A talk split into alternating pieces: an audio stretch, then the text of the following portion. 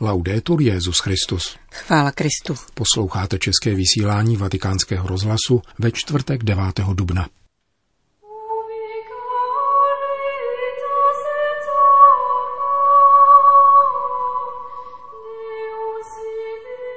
Po zprávách vám přiblížíme poslední z cyklu letošních postních meditací od Raniera Cantalamesi pro papeže a římskou kurii. Hezký poslech přejí Johana Bronková a Milan Glázer.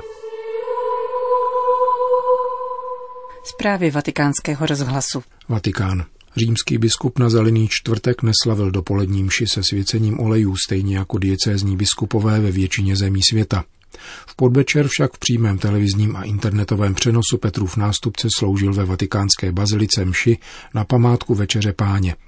Bylo to poprvé, kdy papež František za svého pontifikátu tuto liturgii, která zahajuje velikonoční trídům, slavil v římské bazilice.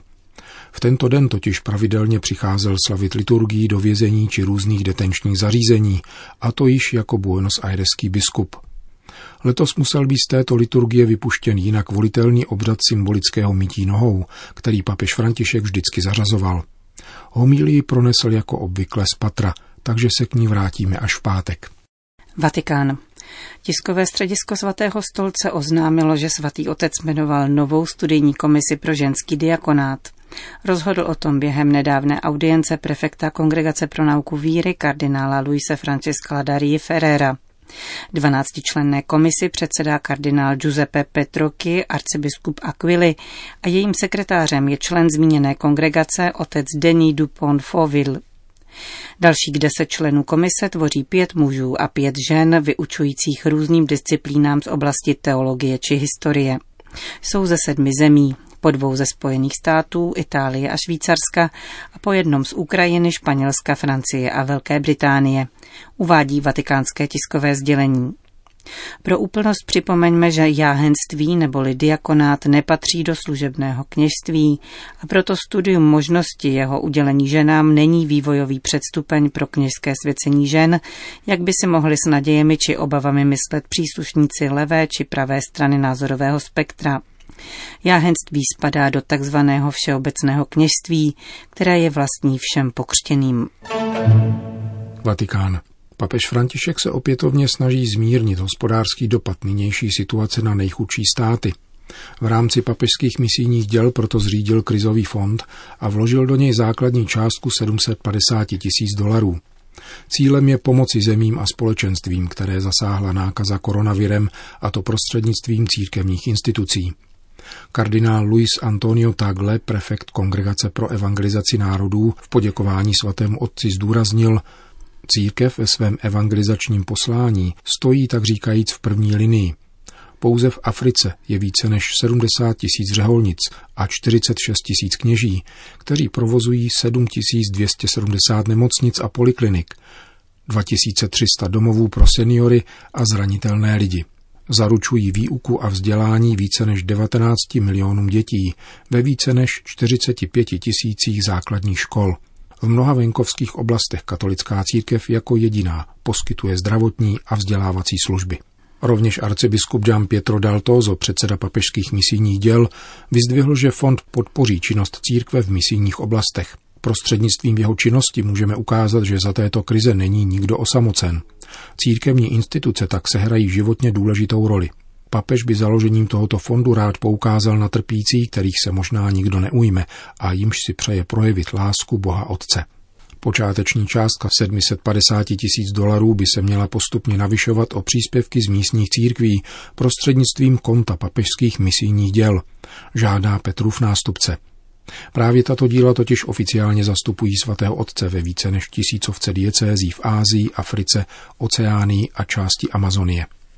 Papež František nicméně nezanedbává ani evropské země a od vyhlášení pandemie věnoval mimo jiné 100 tisíc euro italské charitě, zakoupil 30 plicních ventilátorů pro španělské a italské nemocnice, daroval 60 tisíc euro nemocnici v italském Bergamu a pověřil svého almužníka kardinála Krajevského roznáškou potravin pro nemajetné rodiny v Římě. Francie. Chýlí se ke konci zvláštní postní doba. Nechodili jsme do kostela na křížové cesty, utrpení přicházelo letos do našich domovů. Každý se musel konfrontovat s touto nevyhnutelnou součástí lidského života. Poukazuje na to Fabrice Hadžač, francouzský spisovatel a filozof, ředitel Evropského institutu antropologických studií Filantropos. Všímá si faktu, že poprvé v dějinách prožíváme epidemii v kontextu globalizovaného světa. Tok informací působí, že prožíváme nejen vlastní bolesti, ale i bolesti dalších lidí na celém světě. Sněli jsme o transhumanismu a zažíváme křehkost lidského života. Za této situace je však důležité vracet se ke křížové cestě. Kristovo utrpení totiž pomáhá v porozumění našemu utrpení takovým způsobem, aby se křížová cesta stala zároveň cestou světla. Jak říká latinské úsloví via crucis, via lucis, mluví Fabrice Hadžač. Jak reagujeme na konfrontaci s utrpením a zlem? Můžeme vyhledávat rozpílení a znecitlivění. Můžeme se také domnívat, že zlo pochází pouze zvenku. Můžeme se poddat zoufalství, spáchat sebevraždu. Člověk má mnoho různých možností v konfrontaci se zlem a utrpením. Existuje však také možnost daleko ličtější, daleko hlubší, totiž přejít od vnějšího zakoušení zla k osobní reflexi nad naším podílem na zlu a k prozbě, modlitbě, která vzývá Boha. Právě v tom se vyjadřuje velikost člověka. Když se jeho nitro rozvírá a tryská z něho vertikální volání obrácené k nebi, když se k nebesům obrací s otázkou, včetně zvolání, proč si mne opustil. Mějme na paměti, že vrcholným momentem tajemství kříže je také tato Kristova otázka. Proč si mne opustil? Říká francouzský filozof Fabrice Hadžač.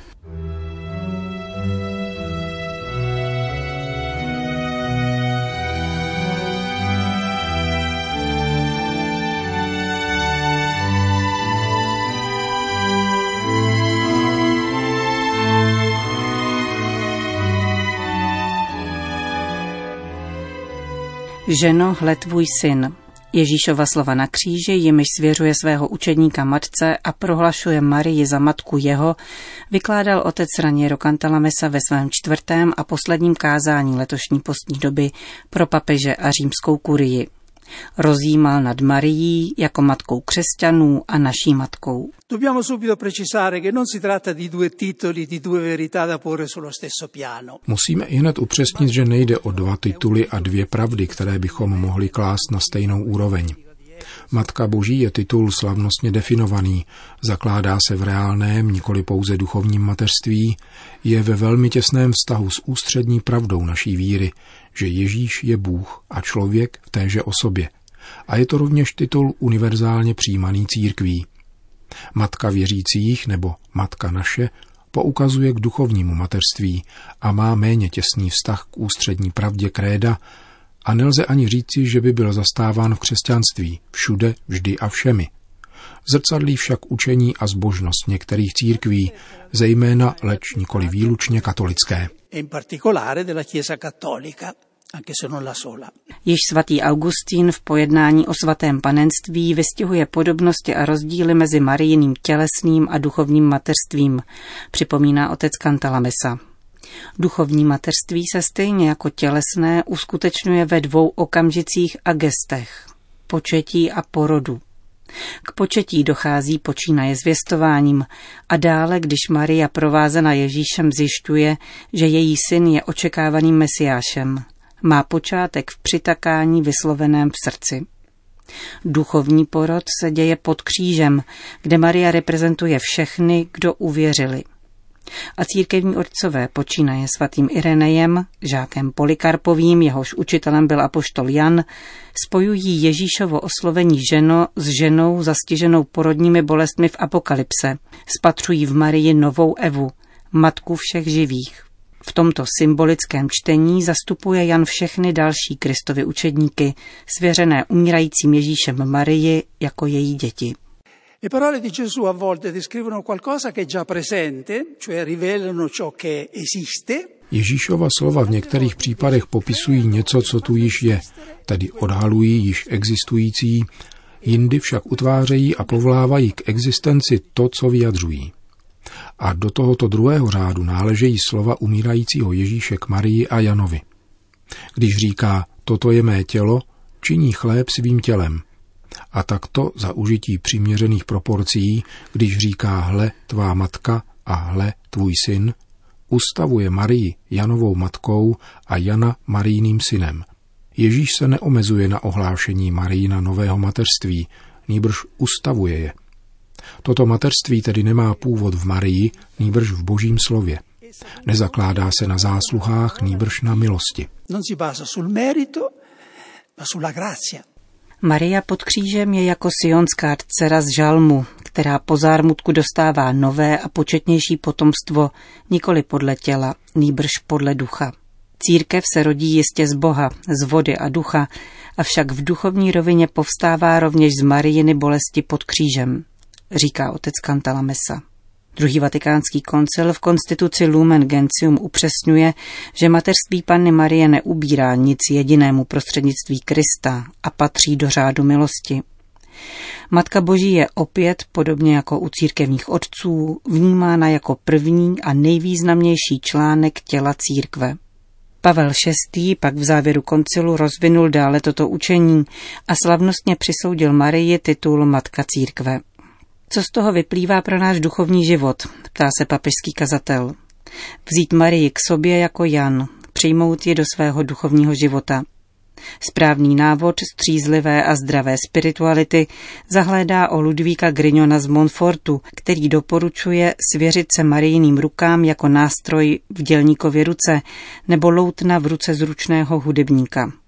Slova ad Jezum per Mariam k Ježíši skrze Marii jsou přijatelná jedině tehdy, pokud jim rozumíme v tom smyslu, že Duch Svatý na naší cestě k Ježíši využívá Marie jako svého prostředníka, upřesňuje papežský kazatel. Abychom to pochopili, obraťme se k analogii, tak říkajíc z dola. Pavel povzbuzuje své věřící, aby hleděli na to, co činí on sám a napodobovali jej v tom, co vidí.